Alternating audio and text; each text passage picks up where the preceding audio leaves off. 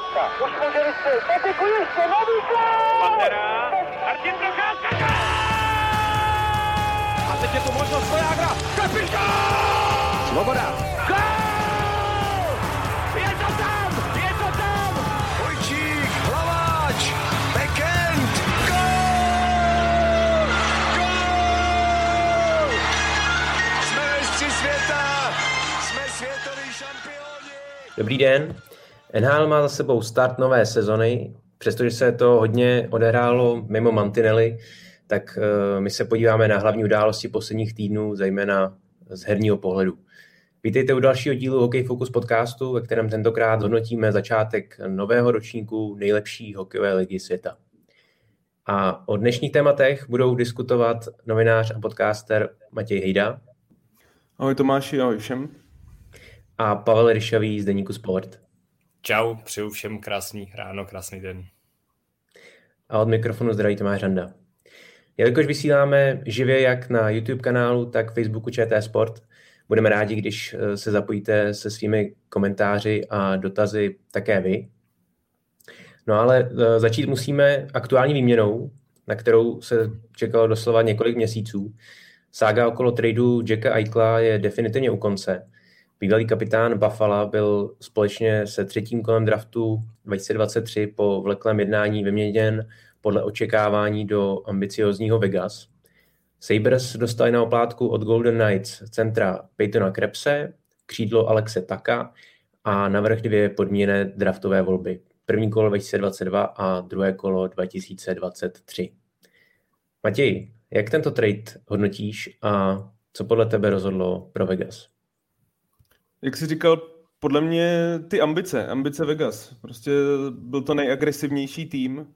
Je nutno podotknout, že těch zájemců o Eichle bylo několik, ale postupem času, jak se to táhlo, tak si myslím, že odpadali.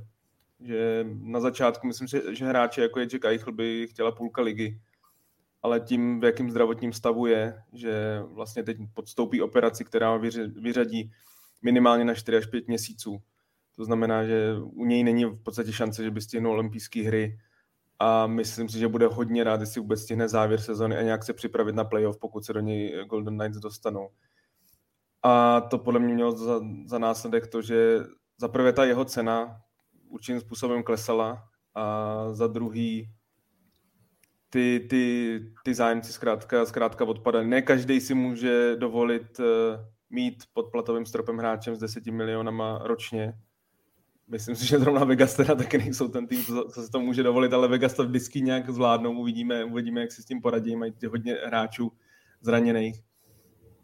A co se týče té tý hodnoty, taky. Myslím si, že když vlastně vznik, nebo začalo se mluvit o jeho tradu, tak, tak ta částka za něj byla v podstatě astronomická. Jo, mluvilo se o několika obrovských talentech. A tady na první pohled to asi nevypadá tak, tak skvěle, ale já když se čím víc na to dívám, tak si říkám prostě, ten Eichel je tak obrovský risk. Je to, jako z jedné strany je to skvěle individuální hráč, na druhou stranu Buffalo se ukázal, že to rozhodně není lídr. Myslím si, že ve Vegas je úplně nulová šance, že by v budoucnu byl někdy kapitán. A hlavně ta operace. Prostě to operace krku, není to operace, nevím, třeba zápěstí nebo, nebo ale neříkám, že to na zápěstí to, ale zkrátka, zkrátka krk operace páteře je, je strašně náročná, on vlastně půjde na, na jiný druh operace, která je vlastně druh operace, který na hokejistovi nikdy ještě nebyl proveden. Takže ten risk je obrovský. Je to, je to obrovský risk. Trošku to pasuje právě k Vegas. Je to, je to vyloženě sázka all in. Může to, může to být skvělý obchod pro ně do budoucna. Je to hráč podepsaný na další čtyři, myslím, že další, nebo vlastně i s touhle sezónou pět sezon. Ale zároveň to může dopadnout jako obrovským problémem, pokud on uh, zkrátka ta operace neproběhne dobře. Já jsem, dneska jsem ještě poslouchal ráno Eh, rozhovor s jedním doktorem, který vlastně tyhle, ty, tyhle ty operace provádí a říkal, že šance, že by to dopadlo špatně, kolem třeba 2%, ale, ale říkám, na hokejistovi to nikdy nebylo provedený a jako, je to risk krátka. Počkej, říká, že na hokejistovi to nebylo provedený. Teď Láďa Šmíd psal, že měl stejnou operaci, ne? Mám pocit. Já jsem to, já jsem to čet, já jsem to čet, ale ne, nevím, jestli, trošku mě to překvapilo, jestli Láďa Šmíd uh, jestli tak jako v té hokejové veřejnosti trošku tak, eh, že, že by ho nezaznamenali, zkrátka samozřejmě je to bývalý hráč NHL. Já se přiznám, že on už těch operací krku měl tolik, že už si jako moc nepamatuju. Uh, pamatuju si, že když působil v Calgary, tak rozhodně tady tu, tady tu operaci neměl. Já mám pocit, a... že to byla to poslední přece, ne? Eh, teďka psal to tam, psal to tam. Psal sezóně, to tam no. tak, tak, tak, no. Takže... Eh, já vím, že byla ta operace, nebo takhle vlastně ten rozdíl je, že, oni, že on chce vyměnit celý ten disk v podstatě, v té krční páteři, jeden z těch disků, což se v podstatě... To, to, to plotínku. Vím, že to měli nějaký rugbysti, mluvili jsme o nějakým hráči amerického fotbalu a další, ty, ty, ty, ty se bavím o těch kontaktních sportech. Ale samozřejmě je to, je to prostě risk, je to krk, jako je to, je, je to prostě obrovská operace. Jako a zase na druhou stranu je mu je 25, je to pořád mladší hráč, asi by bylo rozdíl, když by to byl borec v 35. Uvidíme, uvidíme. Já třeba já navážu trošku, protože já si třeba myslím, že i z pohledu Vegas, eh, třeba co se týká těch problémů s platovým stropem, který tam evidentně jsou teďka vidět, takže to problém nebude, protože i Vegas podle mě to berou jako investici do příštích sezon. Že tuhle, tuhle sezonu ten problém s platovým stropem řešit nebudou, protože pokud to půjde dobře, tak si myslím, že to prostě udělá jako Tampa, eh, protože nebude pro ně smysl eh, na něj nějakým způsobem tlačit i vzhledem k tomu, jak, jak, Matěj říká, že ta operace je těžká, tak jako obětovali za ně hodně, jde o zdravý hráče, je to fakt, může to být klíčový hráč, takže tam nemá vůbec cenu nic uspěchávat, takže já nevidím důvod, proč, i když se třeba říká, že by to mohlo být za tři a půl měsíce, kdyby se to urychlilo, proč by na něj tlačili nějakým způsobem, ať se vrací dřív. Takže pokud bude v této sezóně hrát, tak to bude nejdřív playoff takže tam je platový strop v klidu. Že? A na příští sezonu to nějak vyřeší, ale podle mě je teda jako zásadní, že Vegas bylo z těch, z těch uvažovaných top týmů uh, jediný, který vlastně nemá top centra, že jo, v podstatě. A v tuhle chvíli ho teoreticky získalo. Je to taková, je to takový, je to risk, ale zase jako je pravda, kde jinde mají riskovat než ve Vegas, že? To, to je taky fakt. Že? A já, já osobně věřím tomu, že bude hodně platný, že on opravdu tu, mm, tu sílu Vegas zvedne hodně, že když tam přijde eh, skvělý center, který i když teda dlouho nehrál, tak se do toho dostane a tomu týmu hodně pomůže.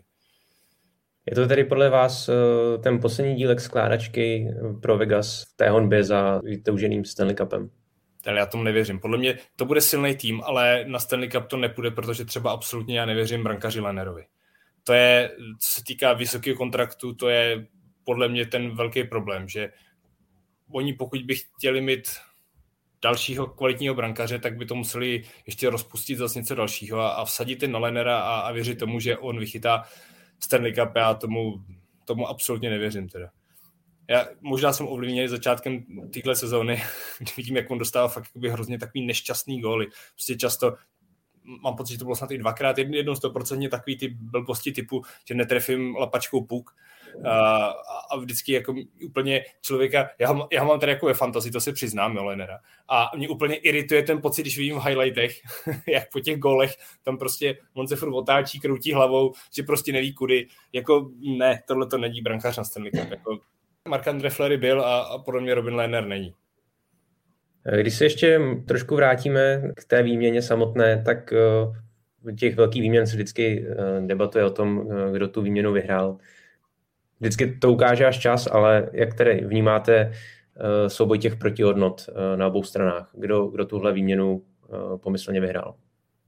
Tak v tuhle chvíli je tam strašně moc otezníků. Vždycky po každý výměně je, ale tady prostě je to zaprvé na jedné straně ovlivnění tím zdravím, to jsme, my jsme probrali důkladně, a na druhé straně takový to největší jméno, ať samozřejmě momentálně je to Alex Tak, který je skvělý hráč, je to takový ten hráč, který v NHL strašně ubývá, už tam moc není silový, rychlej, nebezpečný do playoff, skvělý hráč. A podepsaný ještě na další sezóně, to znamená, že Buffalo má jistotu, že jistotu. No, v Buffalo asi nikdy není jistota, ale že by neměl utéct. Není to hráč, který by mu končila po sezóně smlouva. Ale ten X-faktor té výměny je Peyton Krebs, je to mladý hráč, talentovaný, který v juniorce sbíral obrovské množství bodů. V podstatě asi takový nejzajímavější mladý hráč ve Vegas, nebo možná takový skoro jediný. Vlastně o něj šlo, oni celou dobu chtěli získat jeho, Vegas se snažilo tomu vyhnout, házelo tam jiný mladý prospekty, ale, ale Krebs je nejzajímavější. a bude záležet, jak on se bude vyvíjet. Mně se líbí, že oni ho hned šoupli do AHL, kde, kde s dalšíma mladýma hráčema Sabres má tu šanci se sehrát a, a v podstatě na ní nebudou tlačit.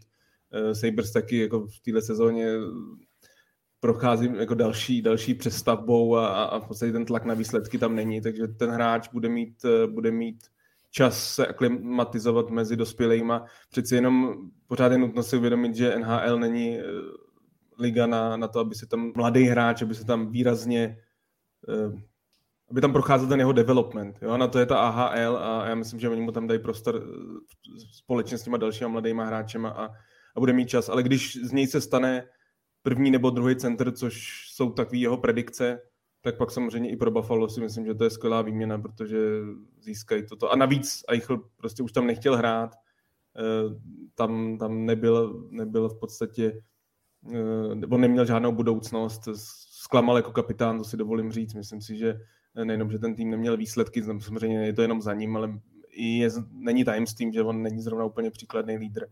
Tak, eh, takže si myslím, že nakonec i pro to Buffalo, ta situace byla tak těžká, už prostě ten, ten, ta, ten trade byl jasný, že bude čtyři měsíce a pořád se to táhlo a táhlo. A nakonec si myslím, že získali možná i víc, než jsem čekal, protože ta cena Eichlova šla výrazně dolů. No a tím pádem se asi dá říct, že opravdu tím vítězem ty výměny je právě Jack Eichel, že To je, tam, tam to je jako bez debat. Ten jediný vlastně dostal úplně všechno, co chtěl.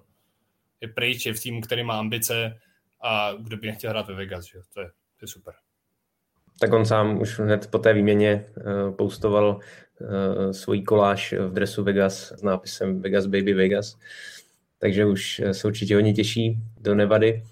Ale já myslím, já... že mu ani nebude vadit, že nikdy nebude kapitánem.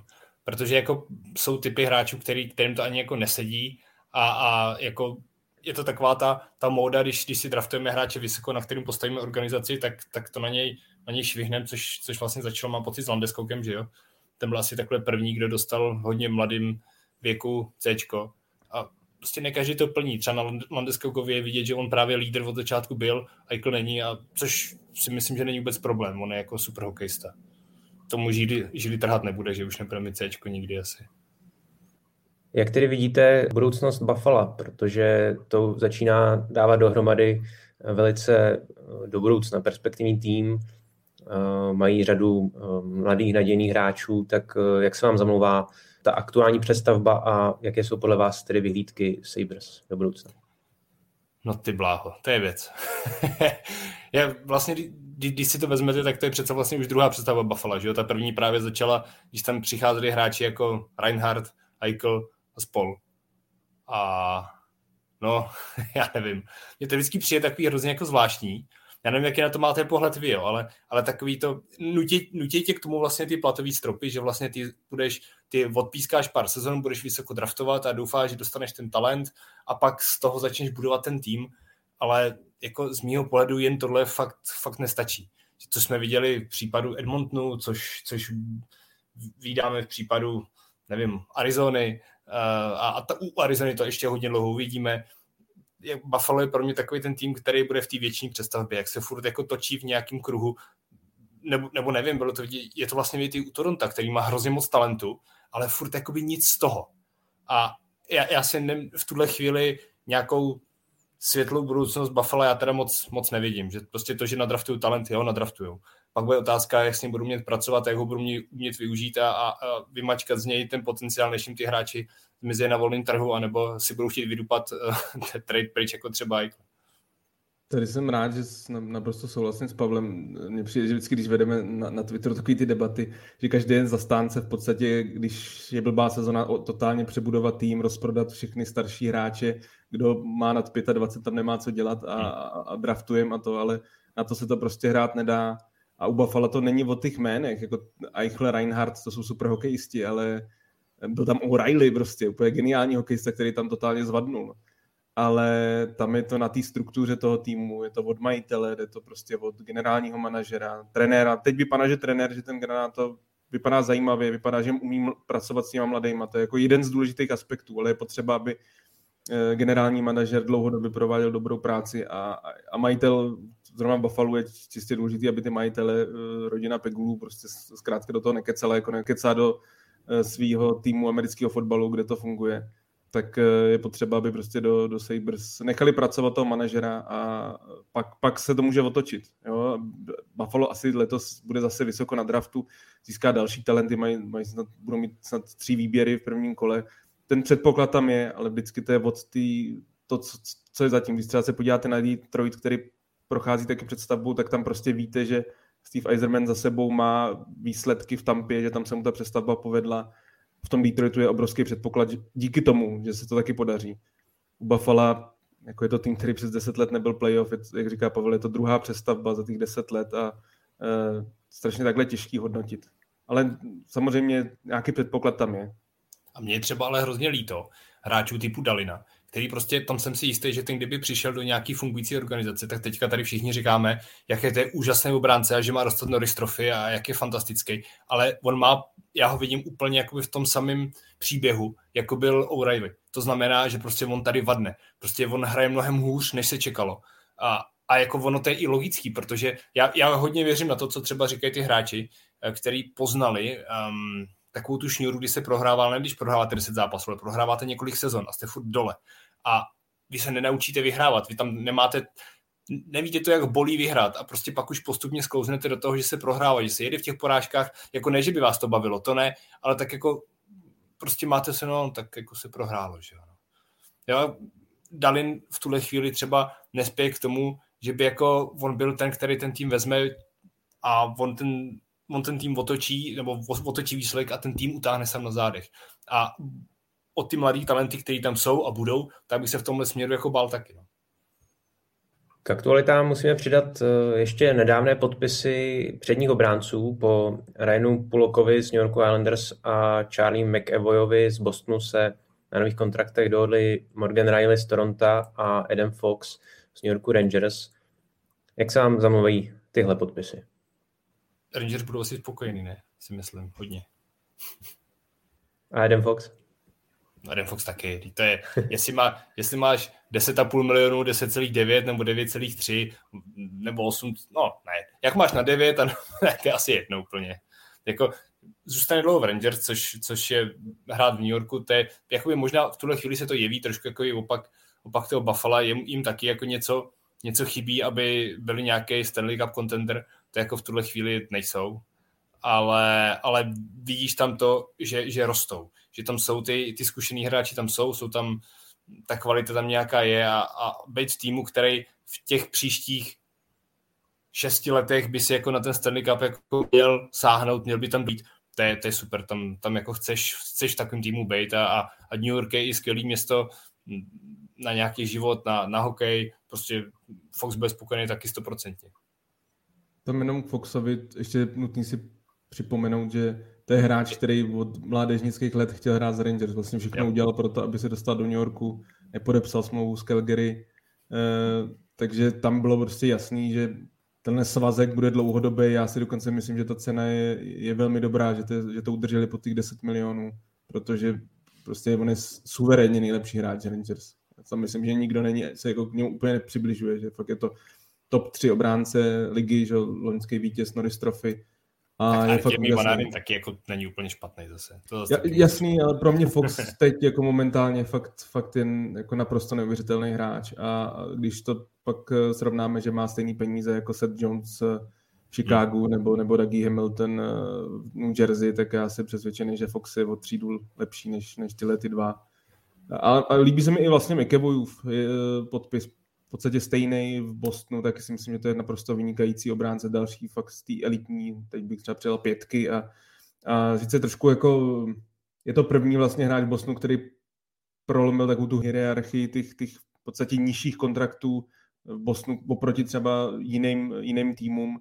Prostě dostal to, co si zasloužil, ale taky si myslím, že to takový pro něj prostě generační obránce, back, který odehraje těch 25 minut na zápas noc co noc a a tam se jak myslím, že dlouhodobě je to dobrá smlouva a, a vlastně i konec konců ty další dvě, Riley přece jenom, myslím si, že na tyhle ty dva zkrátka nemá, ale zároveň ta, ta jeho částka je nižší.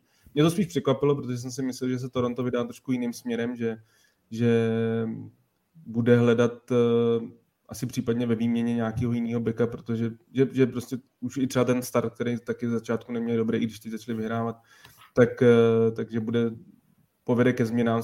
Vůbec, jako když jsem četl informace, tak spíš bylo, že, že Rileyho budoucnost to nevypadá dobře a najednou podepsal dlouholetý kontrakt.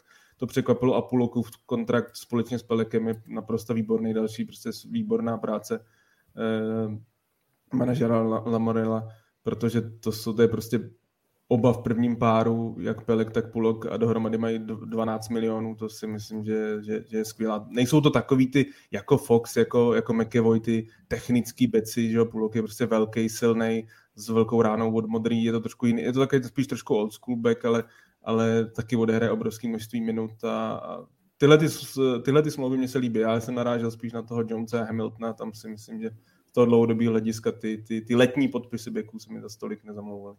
Ale zase tam je to jasný, že? protože si myslím, že jsou to hráči, kteří si vybírají z trhu, ty svým způsobem musíš přeplatit, takže, takže tam to vždycky podle mě tak bude, že si u těchto těch něco starších hráčů budeme říkat, ono se to asi neúplně vyplatí a jako vždycky je skvělý podepsat takhle mladšího hráče na, na takovou dobu. No. Já bych jenom dodal, že určitě se tady Rangers eh, v případě Foxe nespálili tak jako u Jacoba Truby. Tady ten kontrakt přece jenom dává větší smysl u Foxe a uh, vlastně je v tom, nebo přichází do toho nejlepšího věku, takže uh, ta dlouhodobá smlouva dává smysl. A vlastně Truba, že ho splňuje to, že ty jakoby potřeboval nějakým způsobem přetáhnout, někoho získat, tak jako ty logický, že dostane, že dostane raketu. No. Nebo že převezmeš tu raketu jeho takhle.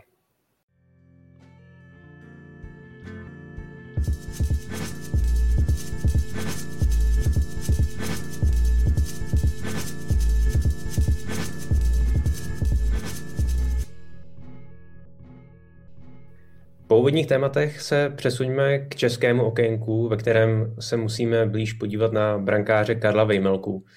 Český golman doslova vtrhl z čisté snad do NHL a přestože si zatím ještě nepřipsal ani jednu výhru, tak vyčnívá v týmu Arizony. Pavle, očekával si od nováčka ligy tak úspěšnou výkonnost hned po příchodu mezi tu hokejovou elitu?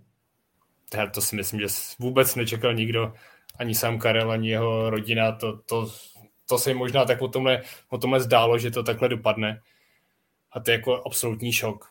A na druhou stranu, tam já, jak Karla znám, já ho pozoruju fakt už od, kdy mu bylo 18, kdy začal chytat za Pardubice poprvé, tak uh, tam je vidět, nebo je to vidět podle mě i teďka v té Arizoně, že mu hrozně svědčí to, když chytá v týmu, kdy na něj jde fakt jako hodně střel, když chytá v týmu, který je trošku jako děravější, když je pořád v permanenci.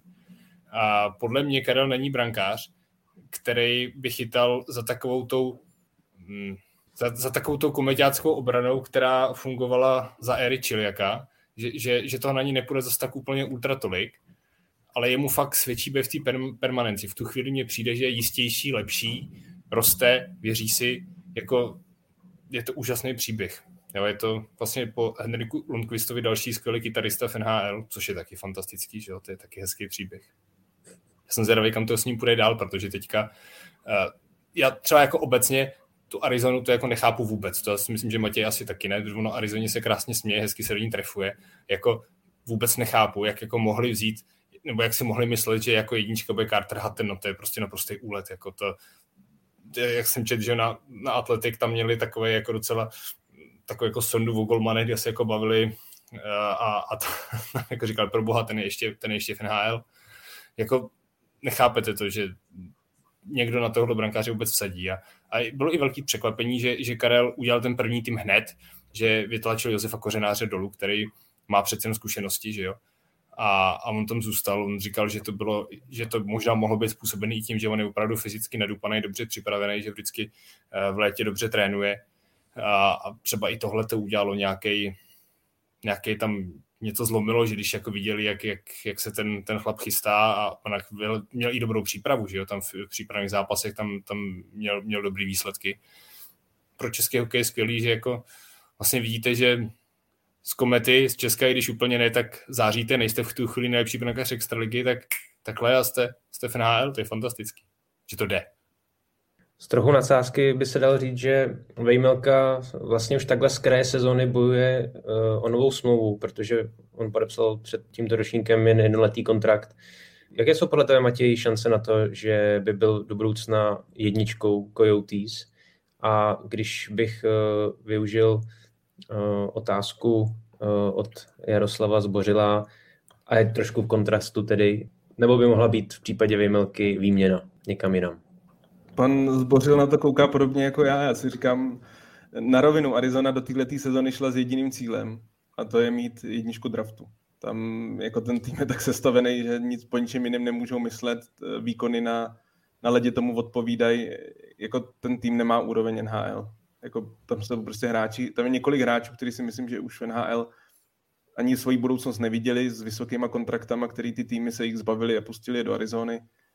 A Mělka právě svýma, svýma výkonama v podstatě je jediný, kdo tak nějak může tro, trošku škodit tomu, aby tu jedničku měli, protože zatím chytá prostě neuvěřitelně. To, eh, jak říkal Pavel, že, že se mu asi chytá dobře za, za obranou, která je naprosto děravá a lítá na ní prostě obrovské množství střel, jezdí na ní jako pětkrát, šestkrát za zápas sami. Já si trošku myslím, že tohle vyhovuje většině golmanů. Já si pamatuju, že vždycky Pekarine v Nešvilu říkal trenérům prostě, ať, ať povolej obranu na začátku, aby na ní prostě letělo 5-6 střel v prvních dvou minutách, aby se zahrál pro mě, ať to rozkočím. Já jsem říkal právě v kontrastu s tím, jak chytal v té kometě a tam, že fungoval ten, ten režim uh, s Markem Čilekem, kdy prostě tam úplně jako uh, pod salvou střel ten brankář nebyl, že tam jak se utahovaly ty šrouby a kometa hrála hodně, hodně defenzivně, takže tohle si myslím, že právě do tohohle systému ten Karel se neúplně tak hodil, jako se hodí do této totální díry. Tady se hlavně hodně ukazuje, že Pavel má extraligu hlavně v posledních letech mnohem víc nakoukanou než já. Já ty už teď eh, výrazně víc koukám na NHL a uh, takže pro mě samozřejmě ten příběh ještě je možná i o to zajímavější, že pro mě já zdaleka ho nemám tak nakoukanýho a, a to ale co se týče k té otázce, takhle ten kluk bojuje v každém zápase o budoucnost NHL. Jako když tam jdete s tímhle, s touhle cestou, nejste vysoko draftovaný hráč, tak uh, přiznejme si, Arizona je asi jediný tým, kde měl šanci si takhle jako, nebo kde mohl dostat takhle brzo šanci. Myslím si, že nikde jinde ne. To, že tam je právě Hatton, si myslím, že tomu samozřejmě hodně nahrává. Teď zrovna včera stáhli nějakého dalšího golmana, ale ten, ten start má výborný a samozřejmě zase jako z dlouhodobého hlediska, kdyby kdyby to udržel, tak, tak ho budou chtít podepsat, jako budou chtít prostě tam udržet někoho talentovaného. Já teď se úplně přiznám, že nevím, jaký prospekty mladých golmanů eh, v Arizoně mají, jaký jsou tam třeba jako 18-19 letý kluci, kteří byli třeba draftovaný v posledních dvou letech. To, to úplně přehled nemám, ale takhle prostě pokud tady nás poslouchá nějaký fanoušci Arizony, jako tam se asi můžete fakt dívat jenom na mě, Bejmělku, protože prostě ten tým je, je fakt hrozný. To, to, já se přiznám, že jsem dlouho neviděl takhle strašný tým v NHL, jako je to. Pamatuju si na Atlantu Trashers při té první sezóně, to bylo něco podobného. Dokonce si dovolím, já myslím, že tehdy vyhráli snad poprvé snad po 13 zápasech. Já si dovolím říct, že klidně to Arizona může, může táhnout díl bez výhry, protože ten tým je fakt neuvěřitelně slabý. Ale ono to má ještě jedno pozitivum, má ještě hezký drezy. To není jenom Karlovi, že To jako z toho pohledu se koukám na hezký drezy, to je taky pěkný, když tomu fandím asi, to se taky nějak dá. Ale jako já bych třeba i k té otázce, jestli, jestli přijde výměna, já si třeba myslím, že jako možná klidně i jo, protože pokud, pokud ten pokud tam se uvidí, že opravdu, jak říkal Matěj, udrží si tuhle linku delší dobu, tak proč ho neproměnit za piky, který prostě Arizona chce, že jo? Že tam může přijít nějaká třetí, čtvrtý kolo za něj, za něj dostat, jako to je pro ně jako v tu chvíli výhra. A teďka, že jak přišel Scott Wedgwood, to to taky není žádná úplně ultra konkurence, spíše ten takový rozšíření toho golmanského štábu, že spíš jako pro mě je to signál, že, že s Carterem Hatnem se už jako nepočítá opravdu. Ale ještě taky vtipný je, že eh, já jsem třeba Karla, uh, už když začíná ty extralize, tak já jsem si říkal, wow, to je brankář, který je pro NHL úplně jak dělaný. Jo. On je super, že se tam dostal, ale hrozně dlouho mu to trvalo teda ale tam jako jste viděli, že prostě najednou se tady v Česku zjevil, to jako moc často nebejvá. Brankář, který jako je vysoký, rychlej, sebevědomý a chytrý. Kluk, který to má opravdu v palici neskutečně srovnaný. Jo. A on, já si i pamatuju, že on tenkrát, když chytal extraligu, to je docela jako pikoška, že to NHL, ale je to brankář NHL, takže, takže se ta pikoška sem hodí. Jo. Ale on, on normálně netrénoval vždycky s týmem, protože tam si nějak vymohli, že on totiž studoval gymnázium v Třebíči a, a on mohl, uh, mohl být několikrát v týdnu zůstávat v Třebíči, aby mohl chodit do školy. a protože on že byl jako nasazený do juniorky v Pardubicích, který se úplně tenkrát nepočítalo, že bude, že bude v Ačku, tak okolo toho tam bylo takový dost, dost velký divení, ale prostě to celý vystihuje ten, to, jak, jak Vejmelkovi ta celá jejich rodina přistupuje k hokeji, ke vzdělání, k nějakému osobnímu rozvoji, takže u toho Karla to prostě furt roste tak nějak nahoru a já jsem hrozně zvědavý, kam to až dál půjde. Těším se na to. Jelikož eh, z ostatních českých golmanů NHL pravidelně nastupuje už jen Vítek Vaniček ve Washingtonu, tak eh, se nabízí otázka, zda by se mohl Vejmelka probojovat na olympiád. Jaké jsou plusy a mínusy jeho případné nominace do Pekingu, Pavle? Minus je, že února asi ani jednou nevyhraje. To je takový blbý, že jo? je to Nevěříš, s brankářem, je to s brankářem, který má tak jednu, dvě, dvě výhry maximálně No, to, to by Arizona musel dát tak dva, tři góly na ten zápas, což úplně, ty, to je těžký, to je těžká písemka, jako Ne, jako byl by to asi šok, že jo, tam, já si myslím, že pa- Pavel Francouz bude, ten se dá asi do pořádku, ten už asi brzo, brzo bude fit. A je teda otázka, jakou bude mít golmanskou formu, ale furt je tam pro, pro Pavla Francouze dost času, aby se do nějaký pohody dostal. Petr Mrázek uh, bude taky v pořádku, nebo je v pořádku už, takže, takže tam si myslím, že tady, ty vrátka se jako pomalu jako přivírají, že by mohl jít jako číslo, číslo tři a zase bude záležet, co, co víte Kvaněček, jak, jak, jak na tom bude on. Uh, David Rittich zatím taky v bráni nebyl. Jako, nemyslím si, že by si, byl by to velký překvapení, kdyby se na olympiádě zachytal, ale jako číslo tři by klidně mohl. Já myslím, že se shodneme, že, že Pavel Francouz a Petr Mrázek jsou svým způsobem favoriti. Na druhou stranu je ale potřeba jako říct, že Pavel Francouz 21 měsíců nehrál. nehrál. To je prostě strašně dlouhá už doba.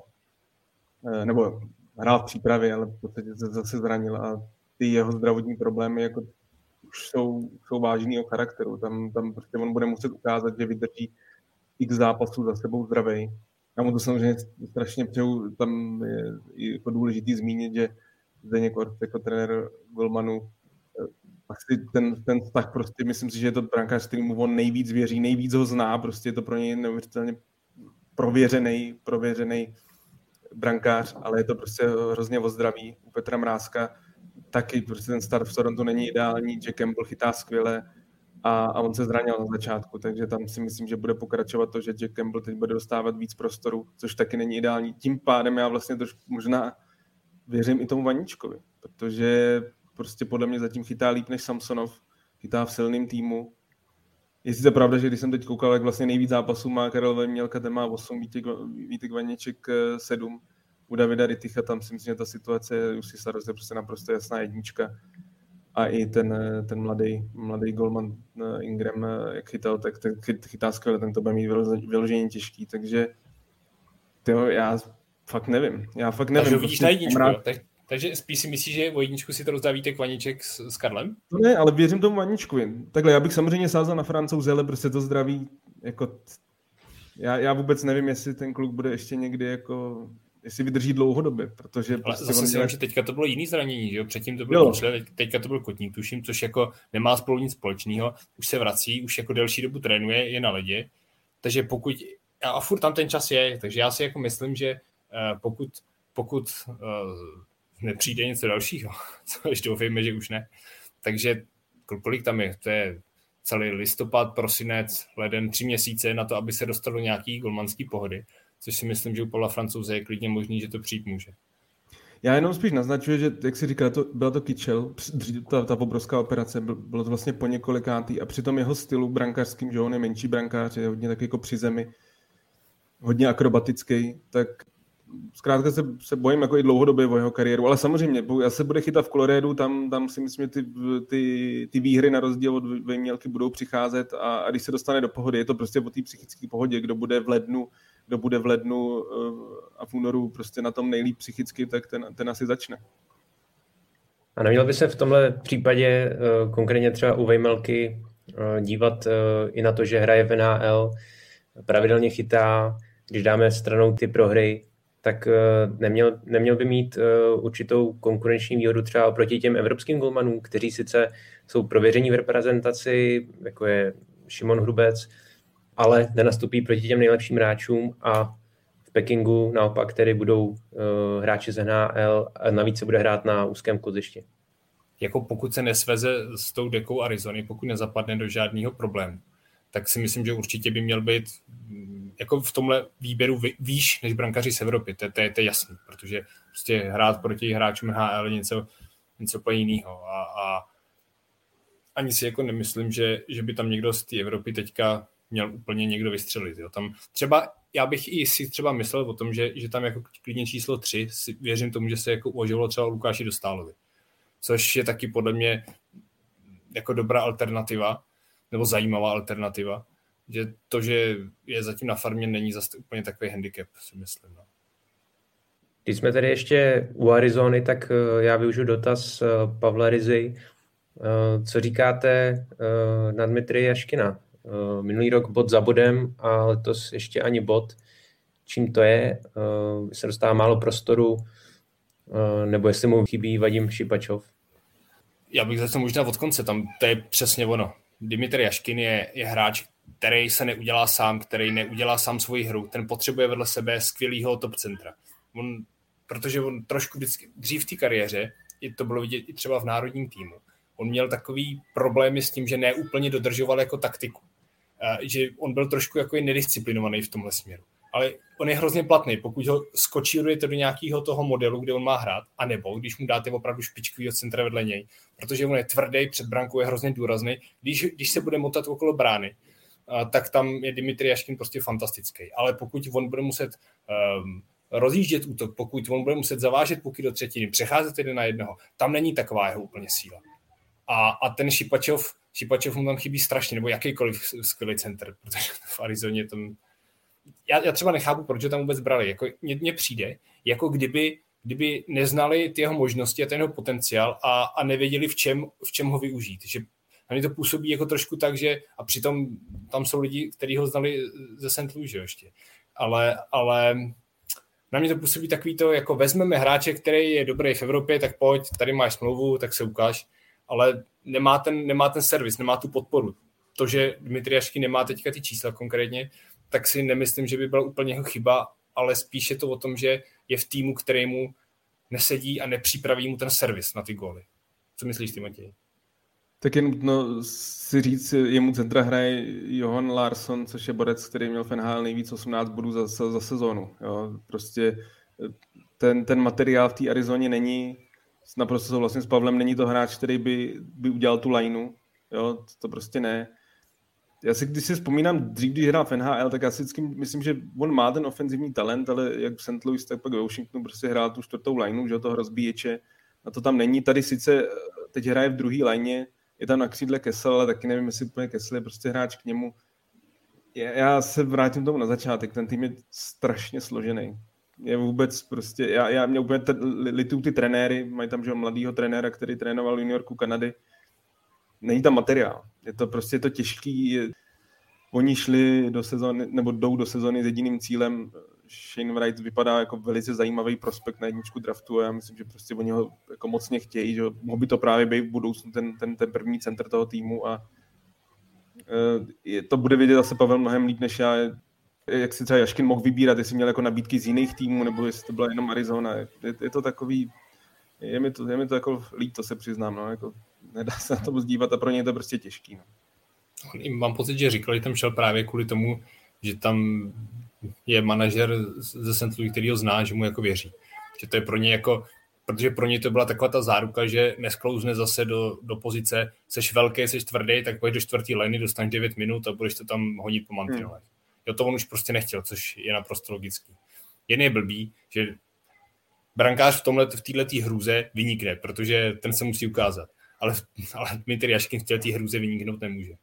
A tím možná se připraví i o, o olympiádu, protože když vidíte hráče, který jsou, který připadají v úvahu uh, pro Česko do, do nějaký třetí, čtvrtý liny, tak ať to je, ať, ať to je Tomáš Nosik, ať to je Kempf, ať to je Kaše, tak takovýhle hráči tam jsou podle mě jako vejš než, než Dmitry Jaškin v tuhle chvíli třeba.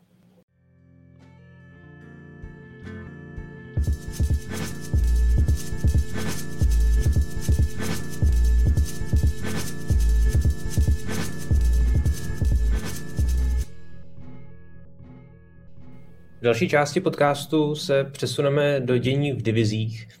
Jelikož eh, toho týmy zatím moc eh, nemají odehráno, tak se zaměříme na kluby, kterým se daří a na ty, které se zatím spíš hledají. V čele NHL je trio Carolina, Florida a Edmonton. Matěj, z čeho tyhle týmy těží nejvíc? A je u nich něco, co tě vysloveně překvapilo? Tady moc ne, tyhle těch tří moc ne, protože Carolina, že hodně lidí jí nevěřilo kvůli tomu odchodu Hamiltona, ale já, já prostě... Já taky ne, to se přiznám teda. To mě překvapilo, že... Já, já jsem jí věřil. Mně přijde za prvé ten útok je neuvěřitelně silný. Ta, ta kvalita v tom útoku, jak jsme hodně probírali v letě toho, ten příchod Kotkany, já jsem říkal, že spíš mi přijde zbytečný, protože ten útok už takhle je jako hrozně silný. A, a ta obrana i bez toho Hamiltona je jako vel, velice kvalitní. Já si myslím, že v loňský sezóně byla nejlepší v NHL a, a jako Slavin se ukazuje, nebo zase tak jako poskočil, že je to prostě fakt jako výborný back. Další k němu D'Angelo zapadl, zatím zapadl, tam samozřejmě rozhodují spíš ty, to, to, chování v kabině, než, než to, jak hraje na ledě, protože jako hlavně ofenzivně on je samozřejmě výborný obránce. Ale, takže tam, tam to pro mě překvapení není maximálně možná výkony Andersena v brance. To, to zaprvé je zdravý, to je důležité, aby zůstal zdravý, protože tak je to golman, který se jako často potýká se zdravotními problémy ale ten zatím chytá skvěle. Hodně tomu vypomáhá ta výborná obrana, ale u Caroliny to pro mě překvapení není. Floridy taky ne, to jsme tady říkali, že jako Florida je... Já ani nechci říkat to černý kůň, já si myslím, že to je prostě jeden z velkých favoritů. A že Floridy jediný, co pro mě zklamání, že pořád tam zatím nechodí moc lidí. Že mají v podstatě nejlepší, nebo jeden z nejlepších týmů v NHL. Hrozně hezky se na ně kouká a pořád jsou tam ty návštěvy, jaký tam jsou tak jako v průměru těch 10-12 tisíc velmi bídná atmosféra. Zatím to tam není prostě jako v té Tampě, kde sice jako je často během zápasu ticho, ale prostě chodí tam plno. Na té Floridě mají výborný tým a je pro mě zklamání, že tam prostě nechodí víc lidí. Tady bych tě doplnil. V Tampě jsem teda eh, na NHL nebyl, ale eh, v případě Panthers eh, tam je strašný problém ta doprava. Oni mají halu mimo, mimo vlastně downtown, mimo centrum Miami, jede se hodinu autem po dálnici, jsou tam různé kolony, vždycky je to, je to jako růzostrašná cesta a samozřejmě tohle je prostě podle mě velký faktor, e, že ta hala není, na rozdíl od e, e, Miami Heat, od basketbalového týmu, není, není přímo v, v Miami. No. Je to tak, je to, to Otava to má to samý v, Kanad, v, Kanad, v Kanadě, že to vlastně ta hala je 40 km od, od centra města. A jako má to vliv, ale na té Floridě jako říkám, ten, ten tým je prostě skvělý a fakt, fakt bych čekal, že aspoň trošku ta návštěvnost zvedne. A, a co se týče Edmontonu, tak, eh, tak to je prostě perfektní tým na, zákl, na základní část. Conor McDavid a, a, a Leon Draisaitl, to je prostě jako Michael Jordan a LeBron James spolu v jednom týmu. Prostě jako perfektně se na to kouká, je to silný, ale je to pro mě třeba jako trošku Toronto, je to prostě tým, který jim začíná sezona v playoff, já chci, aby ukázali něco tam a aby a tam, tam zatím pořád eh, se jako nedo, nedovolím odhadovat, nevěřil jsem jako před, tou loňskou, před tím loňským playoff a myslím si, že eh, Mike Smith se zase zranil, Koskinen nechytá špatně, ale eh, pořád si myslím, že prostě budu potřebovat na, na playoff eh, spolehlivějšího, ne lepší, lepší, protože Mike Smith dokáže mít sérii jako velmi dobrých zápasů, ale spíš spolehlivějšího, dlouhodobě spolehlivějšího a mladšího golmana. Takže já prostě čekám, že, že Edmonton pak eh, před trade deadline bude jako investovat eh, do Golmana. Pokud ne, tak to bude pro mě absolutní selhání, protože vy nemůžete jako promarnit další rok s takovýma dvouma neuvěřitelnýma hráčemi. Ale já třeba bych zůstal konstantní, já fakt od začátku říkám, že finále Stanley Cupu bude Florida Edmonton. Jako. Takže já, já, Edmonton teďka, já Edmonton teďka věřím tady docela dost. Uh, i, i vzhledem k tomu, že, že právě Mike Smith, on tam má tu, tu nádheru, že jak se tradičně zraní, tak vem si, že on se odpočne. On nebude furt zápřahu, že on bude, on, on bude mít ten, ten, ten klídek, on bude, nepůjde tam s 60 zápasama základní části, on tam, jestli dá 40, tak to bude dobrý. A mně se teda hrozně líbí, jak Edmonton ten tým doplnil. Jako jasně, zase se na to můžeme koukat z toho pohledu, že pro budoucnost je to blbý, protože oslabili bla, bla, bla, jo, za mě, protože oni cítěj, že tohle je ten čas, kdy můžeš využít nějaký ten, že teď, oni cítí, že teď si mu otevřel to okno, že teďka máš na Stanley Cup.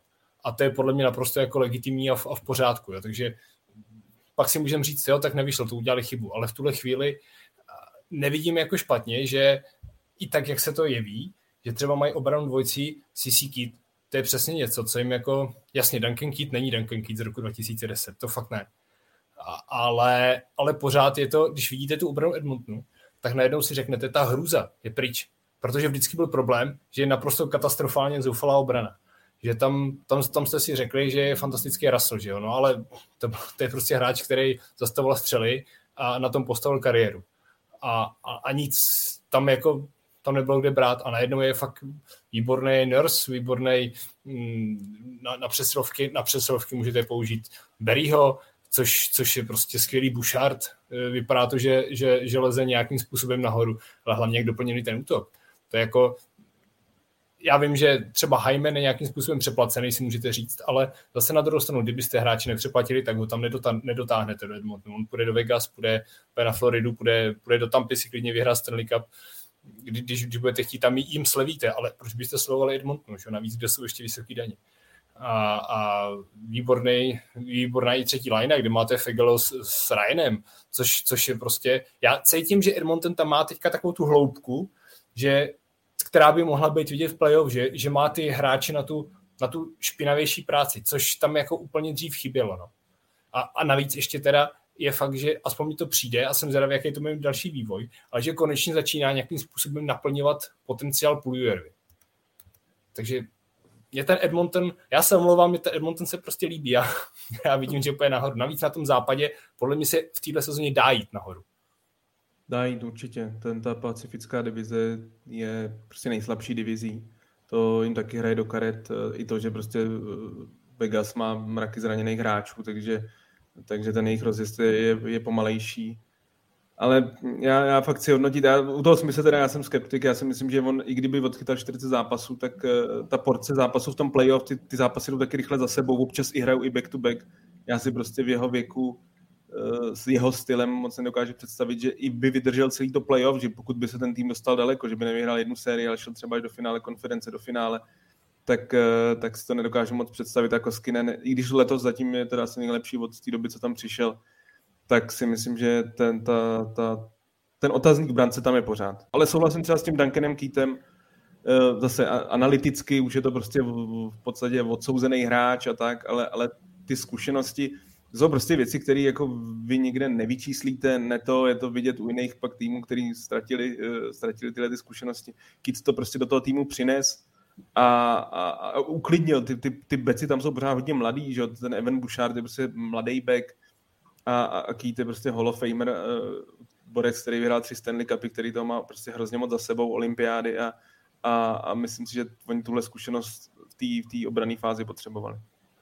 Tam je ještě třeba i důležitý, že on dá tu nadstavbu, třeba o čem mluvil i, i Honza Ruta, když, když se ho potkal v Chicagu. Jak, jak, jak z něj byl jakoby pav ve stylu co, co mu ukázal, co ho naučil, jak, jak, jak se protahovat, jak se, jak se rozcvičit. On, Duncan Keat nebude jen obránce, který si tam odkroutí to svoje a půjde domů, ale věřím tomu, že on se právě Bouchardovi a spol se bude věnovat, že jim jako občas něco řekne, někam je posune. Tam ta jeho síla bude jako ohromná v tomhle určitě. Ale třeba co se týká Golmanu, tak podle mě jako je i trošku škoda, že oni pořád nechávají spát uh, Stuarta Skinnera, což je uh, na farmě opravdu zajímavý mladý golman, který třeba už v tuhle chvíli, kdyby dostával trošku jako líznout, tak si pak jako řeknete, jo, on se dá třeba použít v playoff, no. Jako je, je škoda, že, že se v té brance neobjevuje. Eh, co myslíte, eh, dostane se John Gibson do Edmontonu? Je to podle vás eh, teď hlavní kandidát na, na přestup?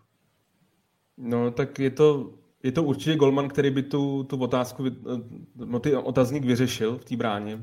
Pro, mě John Gibson je tam prostě skvělý brankář ale bude drahý, i když ty golmani na trhu nikdy nejsou tak drazí jako, jako centři, jako první, první druhý beci, ale, ale pořád prostě bude drahý.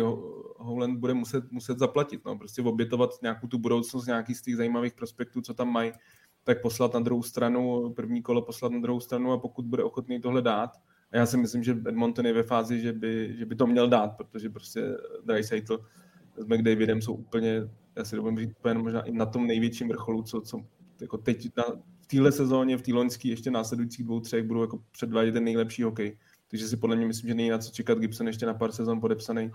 Takže to ale otázka samozřejmě taky, jestli Anaheim by do toho, do toho šel. No, jako má tam, že dostala na, na, na farmě třeba i Gibson, takhle, a Gibson je Američan, jestli by chtěl jít do Edmontonu, no jako prostě Edmonton prostě není jako z hlediska žití úplně atraktivní destinace, takže je tam jako, je tam víc aspektů, ale je to rozhodně, je to takový největší jméno, co by mohlo vyřešit toto. Zase na druhou stranu v létě na trhu byli eh, třeba ten Andersen, jako mohli třeba jít, mohli jít po něm, jo, mohli... Ježiš Maria, ten vždycky vyhořel v každém playoff, to je, je to, to, tak. Je, to je přesně golman na základní část. Je to... Je, je, to tak, je to tak, protože jsem u té Karoliny, nejsem překvapený tím startem, myslím si, že to je skvělý tým, ale zase prostě uvidíme Andersona v playoff, eh, je to to jako Gibson, Gibson, ale tak Gibson zase v tom playoff skoro nic moc neodchytal, protože prostě Anaheim už dlouhodobě jako v playoff ne, není, ale jako je to skvělý brankář, ale eh, je to takový sexy jméno, o kterým se nejvíc mluví, ale nevím, do jaký míry je úplně reálný.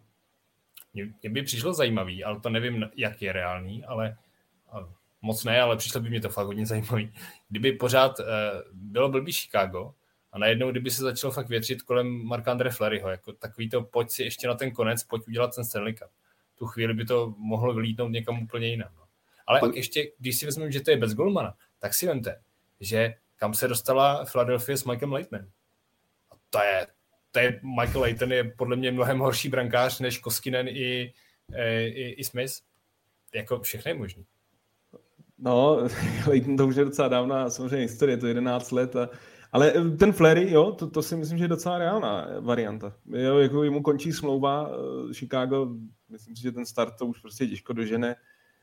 A ale to... muselo by si nechat část jeho platu kvůli, kvůli stropu nebo něco takového, určitě, se to muselo určitě, stát. ale tak do toho by Chicago šlo, kdyby za to dostalo s nějakou slušnou protihodnotu, hmm. v podstatě Flerio získalo, získalo zadarmo. Tam jediný, co je od, u mě otazník, já nevím, já jsem Fleryho od, tý, od toho jeho geniálního playoff, eh, když Pittsburgh vyhrál ten Stanley Cup 2-8 nebo 2-9, ten, tak, eh, tak prostě Flery pro mě v playoff taky nikdy nebyl jako úplně stoprocentní, jako loni, loni v podstatě proti Montrealu jako jim dost jako prohrál tu sérii, protože prostě nechytal spolehlivě, tak eh, já nevím, já jsem v tomhle Flery pro mě je jako taky asi budoucí člen síně Slávy, jeden z legendárních golmanů této éry, ale ty playoff výkony pro mě ty, ty poslední roky vždycky byly takový, takový, takový otazník. Samozřejmě kromě toho tažení ve, z Vegas až do finále, tam, tam byl jako skvělý. Ale v Pittsburghu měl několik sezon, kdy to a loni prostě mu to playoff taky nevyšlo. Ale myslím si, že dává smysl už kvůli tomu, že nebude tak drahý jako Gibson. Prostě za Gibson musí zaplatit hodně. Ale zase vím, že třeba i ty hráči, když, když slyšíš, co říkají, tak jako není to úplně slušnostní formulka, jen když, když, že to musí říct, ale oni sami jako z nich cítí, že kdyby měli s někým do, do pekla, tak si vezmou sebou Marka André Fleryho. Což jako ten týmu jako věří, že jo. To je jako, pro mě to hraje jako roli. Já bych, já bych se nebál úplně do playoff. Ale souhlasím s tím, jak říkáš, no tam jako pokud on, tam vždycky by záleželo na tom, jestli on bude chtít, že jo? jestli jemu by se chtělo se někam přesunout, jestli by jemu se chtělo ještě stěhovat, rodina a takovéhle věci. Ale zase na, na to zahrát si s McDavidem, eh, vyhrát Stanley Cup, na to by brankář slyšet mohl. Jo? A plus je určitě v tom ta cena, no, protože je to fakt brankář na konci kariéry, který nebude za granát. No. Gibson by byl. Eh, padla tady Carolina a Pavel Riza se ptá na Martina Nečase, dokolikáte Lajny ho vidíte na olympiádě a s kým by si mohl sednout? Já jenom úplně krátce, já ho, mě tam, jak jsem chválil tu Karolinu, tak mě jediný mrzí, že prostě nehraje na pozici centra, že tam je přetlak a já, já Martina se vždycky vidím jako centra a, tam si myslím, že možná je skoro největší síla českého týmu je na pozici centra, pokud právě i Nečas tam bude, ta, jaký léně ho vidím, to myslím, že Pavel, že ty predikce už jako se pisovaly několikrát v deníku sport, jak by mohla vypadat sestava, tak to bude vědět mnohem líp než já, ale, ale mě, mě jenom mrzí, že, že prostě hraje na křídle, protože pro mě to je prostě centr, taková jako budoucnost vůbec českého, českého nároďáku. Uh, jednou, že by to mohl být prostě ten, ten první centr uh, po Davidu Krejčím a to mě trošku mrzí, že hraje na křídle. No. Hmm, proto já si myslím, že ho na tu olympiádu asi na, na, na, na centru ho asi spíš si myslím nevyužijou. Že hmm. bude, ale zase jako z tohle pohledu on je opravdu hrozně kvalitní hráč a, a šel nahoru z těch, z těch, když si to vezmete, jak byli Martin Kaut, Filip Zadina, on, Filip chytil, tak rozhodně ten Martin Nečas ten potenciál naplnil ze všech úplně nejlíp a, a roste, roste nejvíc ze všech a nejrychleji. A na minulý olympiádě nebyl, že neměl svaly, že jo? Tak teďka, teďka už je má, teďka to dobrý, už trenér, trenér o něm neřekne, že nemá svaly. A já bych ho viděl třeba na nějaký, jako druhý až třetí útok a, a s tím, že ta jeho, mně by se třeba líbil klidně ve třetí formaci, protože když bude Martin Nečes ve třetí formaci, tak to znamená, že třetí formace může dávat góly, že bude nebezpečná, že to bude mít takovej, že to bude mít svý sebevědomí, že, že se nebojíš ty, ty týmy přehrát a pamatuju si, jak David Pastrňák, když, když na Zlatý hokejce byl Martin Nečas zvolený talent roku nebo něco takového to bylo, jaká tam je ta kategorie, tak, tak když, se ho, když dostal otázku, a jak se mu líbí Martin Nečas, tak, tak, jak udělal, tak jako zavrněl vyloženě, jako hm, praváček, ty my máme rádi. Ale jako tam spolu si asi nezahraju. Tam je jasný, že tam bude mít pozici David Krejčí, no minimálně tam začne. Uh, pokud si David Krejčí neřekne, že chce sebou Solomouce někoho, že, že mu to pasuje líp než, než, než s pastou. A, ale mně by se třeba jako, když se trošku jako ťuknu tu olympiádu, tak mně se moc nelíbí to, jak se vždycky snažilo, nebo na těch akcích, kam jezdil, nebo automaticky si řeknete, když, když dáme Davida Pastrňáka, tak na druhou stranu Jakuba Voráčka. To, tomuhle bych se opravdu vyhejbal a já bych to nedělal, protože mně přijde, že to úplně jako nefunguje. Já bych to tak nějak jako rozvrstvil klidně, klidně Jakub Voráček s Martinem Nečasem, druhá, třetí lajna, otázka kohem na centra. Co, Matěj? Tomáš Hertel, druhý center, první David Krejčí. No, já jsem Takhle, tak já jsem, jak jsem měl ty centry, tak já jsem měl prostě Martina Čase na, na, na pozici toho třetího centra, ale tím, že prostě hraje to křídlo, tak, tak, tak je to těžký, prostě, když to nehrajete ty buly celou, celou a nejde jenom o buly, že? prostě ten styl, ten styl na ledě je jiný, centr je nejtěžší pozice v hokeji a mě přijde škoda, protože ta, ta, ta lajna Krejčí, nebo lajna, ta, ta osa centru Krejčí, Eh, Hertl eh, a, a Nečas podle mě je jako asi největší síla toho týmu. Jako, že, a za ním třeba... ještě podle mě já vidím třeba Tomáše Noska, který je fakt jako jo, pořád u nás tak. tak jako přehlížený, ale kdybyste vyskládali tyhle ty čtyři centry za sebe, tak je to 100% lepší, lepší, lepší, lepší řada, než, než mají Rusové. No ty, ty vůbec, jo. Ty, tam ty nemají řešit. Jako. Tím, že no, Kuzněcov nemůže, nemůže jet, tak ty jsou totálně no. bez centru. Co byste říkali na útok Zacha, Nečas, Voraz? tedy Voráček. Ale to je dobrý. To se mi líbí. To se mi líbí hodně. Pošlete to, Filip Pešan využívá Twitter, tak mu to pošlete, to je, to je výborný. Tohle, to, tohle, to musí, tohle musí vědět, to je skvělý. Tak uvidíme, jak to dopadne. Padla tady také Florida. Matěj může s Floridou otřást odstoupení trenéra Joela Quenvilla u Panthers a jak vlastně může ta celá kauza Chicago z roku 2010, která se vyrojila v těch posledních týdnech uh, ovlivnit uh, budoucnost NHL? No, tak eh, co se týče Floridy, tak já jsem myslel, že to ovlivní, zatím to tak nevypadá. Florida pokračuje v těch dominantních výkonech, hraje skvěle, ale myslím si, že třeba možná v playoff, prostě ta, ta osobnost Quenvilla je to borec, který prostě vyhrál třikrát Stanley Cup a Eh, že tam by se to mohlo projevit. Je to prostě pro Floridu je to škoda, protože to eh, jako fakt perfektně sestavený tým a, a to na druhou stranu mě ten konec nepřekvapil. Myslím si, že to tím, že v podstatě pak mlžil o celé té situaci a tak, eh, tak jako ho definitivně ho odpravilo. Takhle, zkrátka prostě v té době, v jaký žijem a, a tak je, jako je hrozně těžký hodnotit věci z 11 let zpátky, ale, ale prostě Quenville si myslím, že je pro hodně lidí prostě velký zklamání, jak se k tomu jako postavil, jak v té situaci, i když tam, jako já nechci úplně moralizovat, protože chápu, že eh, pár dní před finále Stanley Cupu, tak jako asi prostě ten trenér všechno sází na to, aby, aby ten tým vyhrál, ale, ale spíš jde, o to, já nevím, samozřejmě jak posluchači jsou o tom obeznámený, já jsem tu, tu kauzu prostě sleduju hodně, v podstatě poslední týden vůbec nekoukám na hokej na ledě, ale spíš tak jako čtu a poslouchám podcasty o, o, o tom, co se všechno dělo v Chicagu a to, že prostě mu pak napsal ten dopis, kde ho doporučil na univerzitu, tak, eh, tak, tak to prostě bylo selhání. Eh, to, a co se týče Chicago, no tak takhle Chicago samozřejmě hraje příšerně na, na ledě, ale pro, pro tu organizaci je tohle obrovská rána. Ne zase tak finanční, ta pokuta 2 milionů dolarů vypadá spíš směšně, ale, ale prostě co se týče toho PR, toho podstatě jako vyhodili generálního manažera, eh, jo, ty, generální manažer všechno hází na toho bývalého prezidenta klubu, eh, na, na ty hráče je to prostě není příjemný, jako teď je eh, Jonathan Taves a Patrick Kane, že prostě hráči, kteří tam byli v tom, v tom té sezóně 2010 samozřejmě jako jsou pod palbou jako hodně nepříjemných otázek novinářů, že Taves se vyloženě Baumana zastal, Kane taky, což jako zase musíme brát jako z lidského hlediska. Kane v první sezóně v NHL prostě u Baumana bydlel bytě, že jo, tak tam si prostě vytvoří nějaký přátelský vztah.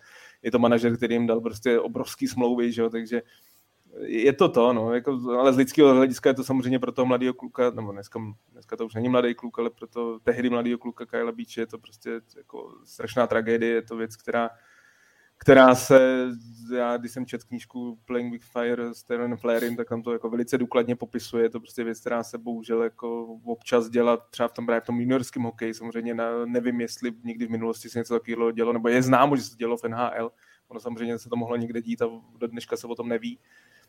Co se týče, jak, to, jak s ním naložila Liga, no tak pokud někdo viděl tu, tu tiskovku s Gary Batmanem, tak to byl naprostý fiasko. Jako to, to prostě Gary Batman eh, je komisař, pod kterým NHL udělala obrovský jako skok, pokrok, ale zároveň zároveň prostě on je, on je právník, je to tvrdý právník a, a, a ta, ta tiskovka prostě po, postrádala nějaký jako kus empatie, nějaký takovýhle je to prostě je to borec, který samozřejmě chrání ligu, chrání ty týmy, ale, ale, ale myslím si, že tady tohle, tohle je prostě obrovská rána pro tu, pro tu ligu. Jako, když to připočteme to, že právě chodí třeba méně lidí, že, že, že, že, že NHL se prostě potýká s dalšíma problémama nevyřešenýma, jo, jako soudí hráči kvůli otřesu mozku, že jo, pak, pak tady máme případ uh, Akimáliu a který ho samozřejmě znají trošku i fanoušci z české, z české extraligy, tak, uh, tak NHL často zametá hodně věcí pod koberec a tohle prostě samozřejmě je obrovská rána pro tu ligu. Ale zase ta tiskovka byla lepší, než jí, když jí dělal tady český Judr Král, že jo? To bylo... tam, to mělo, tam to mělo pořád větší úroveň, než, než tady s panem Králem. Ne, vážně, hele, je, je to třeba, uh, přijde hrozně zvláštní, že mě, pořád já tam vidím několik otazníků, jako uh, v tom Chicagu, jo. Já třeba nepochopím. To třeba ty mě, Matěj, jako když to hodně sleduješ, tak to budeš moc vysvětlit, ale já třeba nepochopím, proč tenkrát jako Chicago neřízlo do toho opravdu jako tvrdě, když si vezme, že to byl jako videotrenér. Jako já chápu, kdyby to byl hlavní trenér, tak ho kryju. Jo, jako pochopím, neschvaluju to, ale pochopil bych, proč to ten klub dělal. Jo. Pochopil bych, kdyby to byl fakt nějaký důležitý člověk té organizace, to pochopím. Ale tohle byl jako obyčejný videotrenér. Podle mě jako takových seženeš stovky. Není pro, ten člověk není pro tebe důležitý. A nepochopím, proč oni upřednostnili tohodle nedůležitého člověka před hráčem prvního kola. Já, já to nechápu, nerozumím tomu. Jako to uvažování těch lidí, jako proč, proč chtěli krejt tohle člověka před hráčem, který mohl být jejich budoucnost. A taky přijde mě jako hrozně jako, jako zvláštní, jako ten, ten člověk, eh, ten videotrenér, který ten ujetý, ten ujetý trenér, který tyhle věci dělal. Jako vemte si, že on eh, Beach, Beach to není 170 cm chlap, že jo? To je prostě ohromný, jakoby, já vím, že byl mladý kluk, ale hustý je, že si tohleto dovolí na prostě takovýhle jako prostě na svalnatýho borce, že nemá strach, že, že ho prostě nevystřelí z bot, jo? Jako ta, ta celá věc, no je to úplně strašný a nemyslitelný a, a, a když, když, když, když jste ho viděli uh, v tom v tom rozhovoru, jak, tam, jak se tam během toho rozbrečilo. Prostě nikdo z nás to asi nezažil a doufujeme, že to nezažil, protože to je, to je vidět, jak vás to jako na absolutně zdeformuje, zničí na, na roky dopředu, poznamená vás to na celý život a pořád si to v sobě nesete. Jako já souhlasím s tím, že ty lidi, kteří tohle udělali, tak by měli jako hodně pikat a, a, a je, je, je super, nebo je, není super. Je, je, je důležitý, že, že ten člověk uh, má tu ohromnou ostudu. A, a že se o něm mluví, že se smaže ze Stanley Cupu a že už navždycky bude mít to stigma, protože ten si to zaslouží. Ale pak je potřeba opravdu hodně rozlišit to, co je hon na čarodějnice dál a co je opravdu jít po těch lidech, kteří něco způsobili, kteří něčemu mohli zabránit. A to po takové strašné době musí být hrozně těžký rozlišovat kdy někoho opravdu potrestat, anebo jen ukázat, že budeme tvrdý a, a všechny vyházíme. To je to, celý, celý ten příběh je hrozně jako náročný a smutný a nechtěl bych ho rozhodovat teda vůbec nějak. Je to, je to hrozně náročné, jako, no, o tomhle tom bychom se tady mohli bavit hodinu, fakt je to prostě obrovský téma a, a co jako na tom nejdůležitější zdaleka nekončí.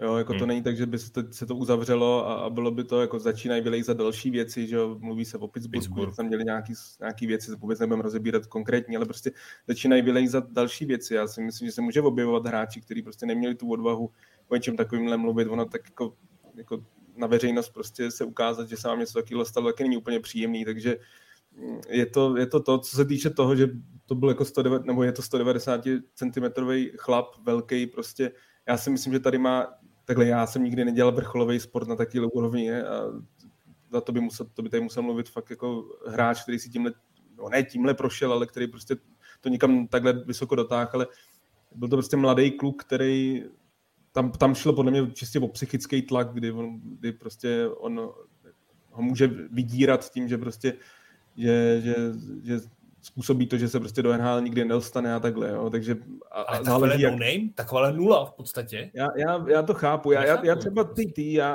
a teď to vůbec nemyslím, že to je správně, teď to nemyslím, že to je správně, ale já to z jedné strany jako trochu chápu před tím finále, že to prostě tak snažili se jako zamazat, zamazat a, a prostě hele, dojedem to, musíme vyhrát, máme tady Philadelphia, můžeme, prostě ty mají bráně Leitna, máme, máme šanci na Stanley Cup po 50 letech, eh, je to, je to prostě to, takže to chápu, ale co je pro mě ten největší skandál, je to, že se to v podstatě nijak moc neřešilo potom Stanley Cupu, že ten borec prostě byl, slavil s týmem Stanley Cup, byl na všech fotkách, to je na tom prostě to šílený a že dostal ten doporučovací dopis jako na tu hmm. univerzitu. Když víte, nebo že máte podezření, máte podezření, že tohle se stalo, ten, protože ten Beach samozřejmě jako informoval klub, informoval manažera, prostě, tak eh, já trošku jsem takový skeptik, teď se objevuje, že ty hráči říkají, že o tom nevěděli ty bývalí hráči říkají, že o tom věděli, ty současní, co jsou stále v NHL, ty ve že ne a já prostě asi úplně nevěřím, že tohle jako v hokejové kabině ven nevyleze. Já si myslím, že, eh, že si myslím, že to jako tak nějak jako dost lidí tušilo a, a je prostě to, to, já, pro mě je nejvíc odsuditelný to, to chování po tom vítězství ve Stanley Cupu, že to prostě okamžitě nevyrazili ho a, a, a prostě, že to prostě nepromázli veřejností, aby si tenhle člověk už jako nikdy, nikde nezatrénoval nebo nedělal ten video, video kouče už nikde, protože vlastně, jak se na to pak přišlo, nebo to, že on to pak zopakoval prostě na, na střední škole v Michiganu na 16 letém klukovi a pokud tomu se pak dostal do vězení. A to je na tom to nejtragičtější. Vlastně, když jste viděli to interview Kyla Beache, tak asi pro mě nej, nejšílenější moment byl, že se rozbrečel, nebo když se rozbrečel, že se omlouvá tomu klukovi, yep. že vlastně s tím nevyšel na veřejnost dřív že kdyby vyšel, tak by se tomu klukovi to nikdy nestalo. To je na tom asi úplně to nejtragičtější. A, a je to to, jako když, jak jsem říkal, u toho Fleryho, to byl prostě tehdy, že Flery za prvé drobný hráč, za druhý se mu to stalo, když mu bylo 15 let tamhle na, na střední škole nebo, nebo v juniorských, ani ne juniorských letech. Ale tady to v podstatě byl dospělý člověk, který jako bojoval o šanci, o velkou šanci se, se dostat do NHL, on si pak v NHL nikdy nezahrál, přitom to byl 11 draftu. Ale zase víš co, tady třeba vem si, že jako já si taky myslím, že to ta kabina vědět musela, že tohle to se prostě jako šíří, to stačí, když ví jeden člověk a už, už to jede. A jako já třeba si úplně nedovedu zase právě představit, proč, před, proč si myslíš, že jako, nebo proč oni si mysleli, že před finále Stanley Cupu tě to může jako zničit. Naopak, si řekneš, jako video je prostě prase a dobytek, tak jde prostě do háje a tak si vezmeme jinýho, když té organizaci mi neříkají, že to nebyl videotrenér. To ti přece nemůže narušit. Naopak, já bych to jako vnímal tak, že ti to tu partu stmelí, protože prostě jako držíme spolu, postavíme se tady za našeho kámoše, za mladého kluka. Jako je, je to hrozně dávná doba a, a, asi nikdo by ti to už přesně jako nevylíčil takhle, ale já si třeba pamatuju, že když se objevilo, to bylo minulý rok, uh, ta šikana a, a sexuální nátlak v, ve VHL v kanadských juniorkách a tam já jsem se sešel s jedním českým hráčem, který uh, nakonec se rozhodl, že o tom nebude mluvit veřejně, ale který se tím taky prošel a který mě to jako celý popisal, co se tam fakt jako dělo, že to nebyly výmysly jako strkání násad od koštěte do, do análního otvoru a podobné věci, ale tam byl průser, že tam to byl jakoby v podstatě nováčkovský rituál a takhle vás šikanovala ta kabina. A to je, jako, to je podle mě hroz, to je hrozně těžký se tomuhle ubránit, když vás jako šikanuje jakoby ten tým a bereš se to tam jakoby norma, že se to prostě dělá. Že prostě každý nováček si tím projde a já mu to pak udělám taky. Tenhle ten český hráč, tomu se to jakoby totálně hnusilo, ten jako ten, tomu to asi tu, tu kariéru možná taky svým způsobem poničilo, ale, ale v tom, v tom Chicagu to já, já to třeba jako, protože jsem u toho nebyl, tak to vidím hrozně jako jednoznačně, že podle mě bylo snadný se toho člověka zbavit a tenhle ten problém vyřešit. Jediný úplně poslední, jako že kdy, oni kdyby asi vyhodili, tak já si myslím, že se báli i toho, přece jenom jako byli to jediný, že před finále Stanley Cupu všichni sledují tu, tu sérii, sledují ty dva týmy a že, že podle mě se báli, jak to veme veřejnost. Jak se Teď na to by bude to nikdo nezjistil. Víc si vím, že prostě, když vyškrtneš videotrenéra a pak po, po Stanley Cupu to přece řekneš, tak to prostě veřejnost netuší, kdo dělá videotrenéra, to prostě nikdo neví a nikdo to neřeší. Ne, nevím, jako je jasný a na tom se tady shodneme, že prostě udělali obrovskou chybu a za to hmm. teď pikají. Prostě a pro tu ligu je to samozřejmě obrovská Ty dopady, rána. dopady jsou rozhodně mnohem horší, věřím tomu, než kdyby to řešili tenkrát. Mnohem no, to horší. určitě, to určitě. A zničili, zničili nejen kariéru, ale i ten život, že to bíče plus 116 letého kluka na té škole, což je strašný. Když se tedy ještě podíváme na, na týmy, kterým ten start uh, nového ročníku příliš nevyšel, tak určitě musíme zmínit uh, velké favority, jako je Colorado, Vegas. Na začátku se hledala i Tampa Bay, Toronto, Boston, případně New York Islanders. Matěj, jak se vysvětluješ nevyrovnanost výkonů těch týmů, které by měly spíš dominovat ve svých divizích? Mám na to jedinou odpověď a to je to, že ta, ta off-season byla hrozně krátká. Hrozně krátká. A řada těch týmů se dostala daleko. Jo? Když se člověk podíval, jak začala Tampa, jak začali Islanders, Montreal a, a Vegas, vlastně ta top čtyřka z loňské sezóny, tak nikdo neměl dobrý start, ty, ty první zápasy, jo, Islanders se zvedají nebo hrajou dobře, Islanders to mají hodně samozřejmě připsaný toho, že začínají prvních 12 nebo 13 zápasů venku, a tak si myslím, že to je ovlivněný. Tam pak jak se, že jsme třeba chválili v těch prvních dvou týdnech Buffalo a, a Detroit a, tyhle, a San Jose a tyhle ty týmy, tak to je prostě, tam si berte, že ty hráči prostě měli obrovský eh, dlouhý léto a ta, taková ta nadrženost na ten hokej, ta, ta příprava, je tam, to si myslím, že se vždycky projeví. V těch pěti, osmi, deseti zápasech se tohle prostě projeví zase to musíme, pak když jsme to rozebrali tým od týmu, tak Vegas, jo, zranil se jim Mark Stone, zranil se jim Max Pacioretty, ty dva nejlepší útočníci, to prostě to se zranili prakticky všichni. Přesně tak, přesně tak. Strašná marotka. Jo, pak, eh, pak máš, eh, eh, když se díváš na Tampu, tak říkali jsme, oslabili, odešla jim celá třetí line, ale pořád si myslím, že ten tým je neuvěřitelně kvalitní, ale zranil se Kučerov. Zase nejlepší útočník toho týmu, nebo s Bradenem Pointem asi nejlepší útočník toho týmu. Je to obrovská rána pro ten tým a přeci jenom, jasně, můžeme brát, že loni ho taky neměli, ale loni tam měli tu třetí lineu k tomu. Byl to kompletní tým, teď tam prostě ty ztráty jsou a ta ztráta Kučerova letos je víc znát. Jo, zase, prostě hráli až do finále. Uh, pak, uh, pak Colorado, tam je to možná trošku plně překvapení, ale taky byl, byly tam ty covid problémy, uh, McKinnon nehrál, uh, myslím si, že v Colorado já vůbec nemám strach, mají novýho golmana, jo, zvyká si na tým, v Colorado se fakt vůbec nebojím. A samozřejmě tým, který, eh, který tam si jako nezmínil, ale ten poslední, že byl ve finále, je Montreal, ten, měl jako, ten má prostě tragický start, ale to jsme tady předpokládali. Říkali jsme, že to je prostě tým, který jako měl nej, má nejhorší off-season ze všech. Jako tam se všechno, uh, Golman prostě uh, skončil tamhle na odvykací, nebo řeší jakoby osobní problémy, mentální problémy, skončil jim kapitán, přebrali, vlastně zmizel jim jeden z prvních dvou centrů, mladý, mladý center odešel taky pryč, takže tam, tam to jako vůbec není překvapení a myslím si, že to takový vystřízlivění po té úžasné jízdě a tý, to, ty, ty se z toho jako nevyhrabou. Tam, tam, tam prostě, jak, jsme, jak jsem říkal u toho Duncana Keita, že, že analyticky to už prostě není hráč, ale ten lídr to tomu Edmontu ohromně pomohl. Takže Weber taky pro plno lidí už, je, už byl hráč za Zenitem, ale prostě to byl kapitán, to byl tým, co dělal ten tým. Ten, ten společně s Pricem udělal to finále. Prostě oni, ještě Cory Perry, že Erik Stahl, tyhle ty hráči, který třeba stál už jako herně na tom nebyl dobře, ale byli ty lídrové toho týmu. Edmundson, který taky chybí je zraněný a prostě tohle toto. Takže to, ta pozice toho lídra tam, tam chybí a Toronto tam si říkal, začali špatně, ale teď vypadá, že z toho vyhrabává. J. Campbell chytá skvěle, přežili vlastně to zranění Petra Mrázka a Toronto se zvedá, je tam takový, tam jsme říkali, tam je obrovský tlak, že na Mitche Marnera, na Austina Matthewse. Uh, Matthews že ho, ještě ne, že ho nehrál na začátku, Marner je fakt jako pod obrovským tlakem, ale já si myslím taky, že pro mě jako Colorado v základní části ten tým bude v pohodě. Tam prostě pro mě Toronto, Edmonton, Colorado, tam chci prostě vidět ten úspěch v tom playoff, tam chci vidět, tam, tam pro mě sezona u nich začíná na začátku května. Tam základní část, já se o ty týmy nebojím, ale v květnu musí to rozjet. No, souhlas. Já věřím tomu, že, nebo tam se ukáže taková ta klasika, že Buffalo a spol, to je takový to, hlavně to Buffalo, prostě to je taková ta, že i slepá veverka prostě nejde voříšek, že jo, tak to někdy je, no. Tak teďka jich pár našli na začátku sezóny a, a pak už si zase neškrtnou. A ty, ty silný týmy vylezou nahoru, jako postupně se to jako zase tam srovná. Vždycky je někdo, to je v každé sezóně, kdo hraje hůř, kde je zklamání, kdo hraje hůř, než se čeká. A, a já třeba s tou Matěj v tomhle jako nesouhlasím s Kloredem. Já si myslím, že jako tam už, tam už jako je konec. To už je spíš jako, už, už tu linku nahoru jako měli a už to začíná padat dolů, protože mě se jako furt nelíbí, že tam je to, já tam vidím trošku takový ten Edmonton efekt ve stylu hodíme to všechno na, na jednu lineu. Mně přijde zvláštní sázet na hráče typu Kadry, Burakovsky, uh, Ničuškin, který podle mě jako v playoff neudělá nikdy nic, pak který, který ti ty série nerozhodnou. Nevěřím jim. Mně to nepřijde hráči do playoff.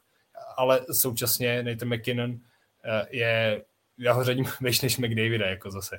Ale, ale nemyslím si, že ta první fantastická trojka to celý utáhne sama. A, a nejsem si úplně jistý, jestli ta obrana je taky. Jako když vidím uh, Bayern má Makara, je talentovaná, je skvělá, ale nejsem si úplně jistý, jestli, jestli je to taková tampa obrana, která, která vyhraje playoff. No. Já jim nevěřím. Tak s, tím, s tím Coloradem, samozřejmě, já jsem myslel hlavně tu základní část, že se o ně nebojím, že jako ten... Že do playoff budou, rozjezd... že do osmého místa budou. já si myslím, že, že nakonec i tu svoji divizi vyhrajou, že ten tým Myslíš, je prostě fakt, fakt, fakt hodně silný. V tom playoff souhlasím, tam je to prostě stejný jak Edmonton, stejný jak Toronto, jsou tam ty otazníky, ten tým nepřišel nikdy přes druhý kolo, nebo v tomhle složení nepřišel přes druhý kolo. Eh, já si myslím, že třeba Kadri je výborný hráč na playoff, ale musel by být, musel by ho hrát, nesměl by se vyfaulovat, prostě nesměl by dostat tu suspendaci, jako každý rok u něj zvykem, že prostě někoho úplně brutálně se střelí a tak pak, kdybys měl ještě dobrou druhou lineu, tak Kadri je fantasticky ve třetí lině na playoff. A pokud nemáš dobrou druhou lineu, tak... Já, já teda Colorado věřím, souhlasím v té obraně, že mi tam ten jako nějaký ten řízek zase ten prostě my tady asi možná trošku působíme jako dinosauři, ale prostě nějaký ten řízek mezi těma jako mobilníma, mobilníma bekama je, je potřeba, že ten, ten Eric Johnson, který jako asi to možná svým způsobem má trošku za sebou, tak eh, v tom, tom playoff prostě je důležitý. Uh, ale a taky otazník v té bráně. Já Kemprovi věřím, myslím si, že v Arizoně chytal za slabým týmem skvěle, ale, ale je to v novém, je novým týmu, je v týmu, kterým je obrovským očekávání a, a prostě musí, se, musí to zvládnout a, a bude potřeba i, i Pavel Francouz, prostě bude potřeba, aby tam byla i ta stabilní dvojka, takže eh, tam to si myslím, že ten tým se hlavně jako je, je o těch golmanech a, a McKinnon souhlasím pro mě, to prostě neuvěřitelný, tam, tam ta, ta touha u něj vítězit je fakt obrovská, já si fakt myslím, že ten se ne, úplně rozkrájí prostě na tom ledě v letošním playoff, protože ten fakt tam položí, položí život, aby, aby se dostali dál, než, než jenom do druhého kola. Když jsme u Koloráda, tak uh, vlastně využiju eh, ještě otázku Vojtěcha Stanislava, co říkáte tedy na vývoj v centrální divizi, uh, kde aktuálně vede pořadí St. Louis, za ním je potom závěsu Winnipeg s Minnesota. Winnipeg, já jsem mu věřil, to je pro mě to černý kun celý NHL, mně se ten tým jako ohromně líbí, jak je sestavený. Samozřejmě teď, jak jsme mluvili o té kauze, tak tam se to taky dotýkalo toho generálního manažera. Otázka, jestli bude mít nějaký vliv, ale momentálně hrajou bez Wheelera, bez. Nebo vlastně Wheeler už, už hraje, ale, ale už je taky trošku stínem toho Wheelera z minulosti, ale, ale ten tým, já, Pierre-Luc Dubois, Ehlers, Kyle Conner, to jsou prostě skvělí hráči. Zesílili v té obraně, při, přivedli Schmidta, přivedli Dylona, mně se ten tým ohromně líbí, eh, takže tam mě to nepřekvapuje. Asi, asi. Louis jsou asi jako největší takový překvapení, už se trošku říkalo, že ten tým bude jako eh, bude mít sestupnou tendenci, že, že už to tak má trochu za sebou, ale, ale já si pořád myslím, že jako na papíře je to výborný tým, hrajou, mladý hrajou dobře, Kairu, Thomas, Robert Thomas hraje velmi dobře, takže za St. Louis taky měli že delší to léto, vypadli v prvním kole úplně jednoznačně, takže je takový odpočatý tým. Na, mis, na Minos to se skvěle kouká, prostě dvojce eh, Kevin Fiala a Kirill Kaprizov je pro mě jedna z nejzábavnějších vůbec v NHL, takže jako Minnesota, která léta byla vlastně jedním z nejnudnějších týmů a jako myslím si, že v Čechách ji skoro nikdo nefandil, tak, eh, tak je to tým, co baví. Trochu ten Nashville, tam jsem Nashville vůbec nevěřím a, a to myslím si, že Colorado půjde nahoru a Dallas, že taky se taky se zlepší. No to Chicago, to je asi jako největší to, ale tam prostě jak na ledě, tak mimo led to prostě nefunguje. Dave se vrací, vrátil po roční absenci, Seth Jones prostě zatím jako absolutně nepodává výkony, za co je placen, takže Navíc tam vlastně ta smlouva startuješ příští rok, takže to bude ještě jako horší. Fléry taky není úplně stoprocentní, jako nevypadá dobře. Zatím jako některý góly, co dostal teď od Martina Čese, teď poslední, taky jako ne, ne, neodvádí zatím dobrý výkony. Takže, ale v Chicagu to není o, o Golmanovi, v Chicagu je to prostě o hrozný obraně, která prostě léta hraje, nebo poslední dva, tři roky hraje fakt příšerně. A zatím se jako po příchodu McCabe'a a Jonesa nějak nezlepšila. A hezky jsi to vyjmenoval, takže z tohle vyplývá, že Colorado prostě první nebude že v této divizi. To je, to je úplně jasný. tak už že Pavel neznáš Colorado? Tak... to není, ne, to není tak, jako já, já jsem, já Colorado mám rád.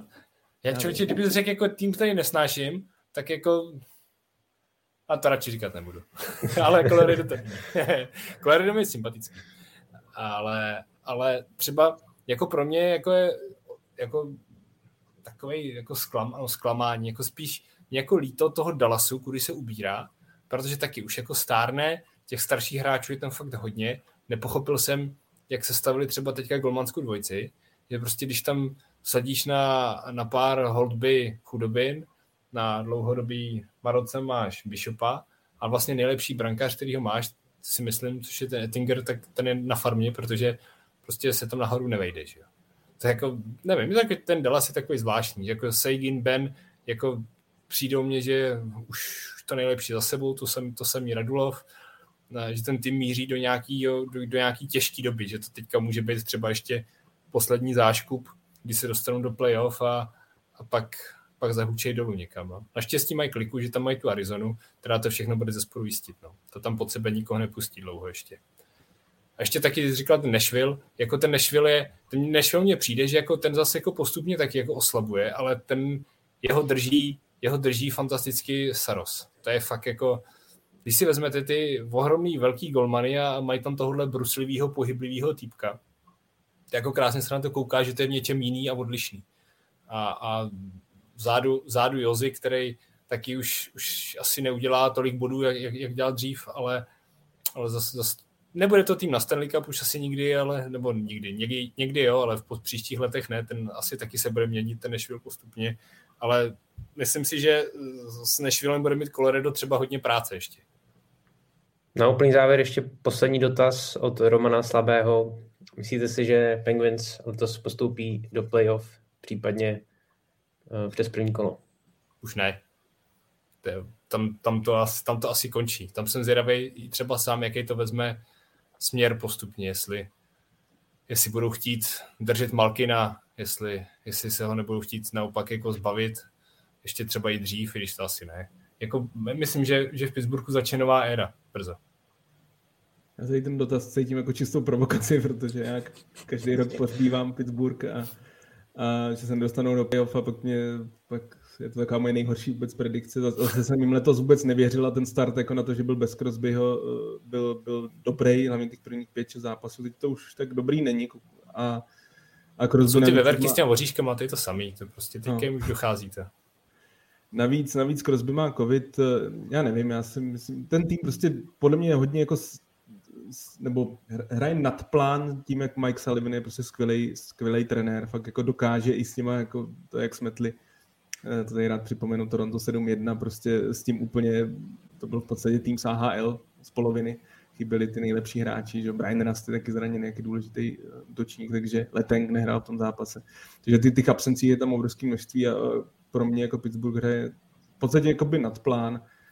Já si myslím, že bude na hraně, nakonec teda, ale, ale jako i kdyby se dostal, pro mě to prostě není tým, který jako může soupeřit s jako mnohem silnějšíma týma na východě. Je tam prostě pro mě Florida, Carolina, Islanders, eh, Rangers jsou prostě jako mnohem lepší týmy a, a nevěřím. Toronto taky, jako pokud samozřejmě se nějak jako konečně dokáže prostě prolomit to prokletí, tak, tak jsou jo. to prostě lepší týmy než Pittsburgh. Tampa, Florida, Boston jsou, jsou vejš. Tam Pittsburgh přesně tam tak. nevede cesta, jak se tam Pittsburgh, Pittsburgh, kudy by se tam měl dostat. Když přesně jak říkáš, oni jsou schopni vždycky nějakým způsobem to upatlat. Ale teďka si myslím, že už, už to nepůjde taky. Tak kluci, to je z dnešního Hokej Focus podcastu všechno. Díky moc za vaše postřehy. Já děkuji za pozvání. Já taky děkuji. A díky taky vám za to, že nás posloucháte a sledujete. Připomínám, že naše podcasty najdete na webu čtsport.cz, ve všech podcastových aplikacích nebo na YouTube. Mějte se fajn.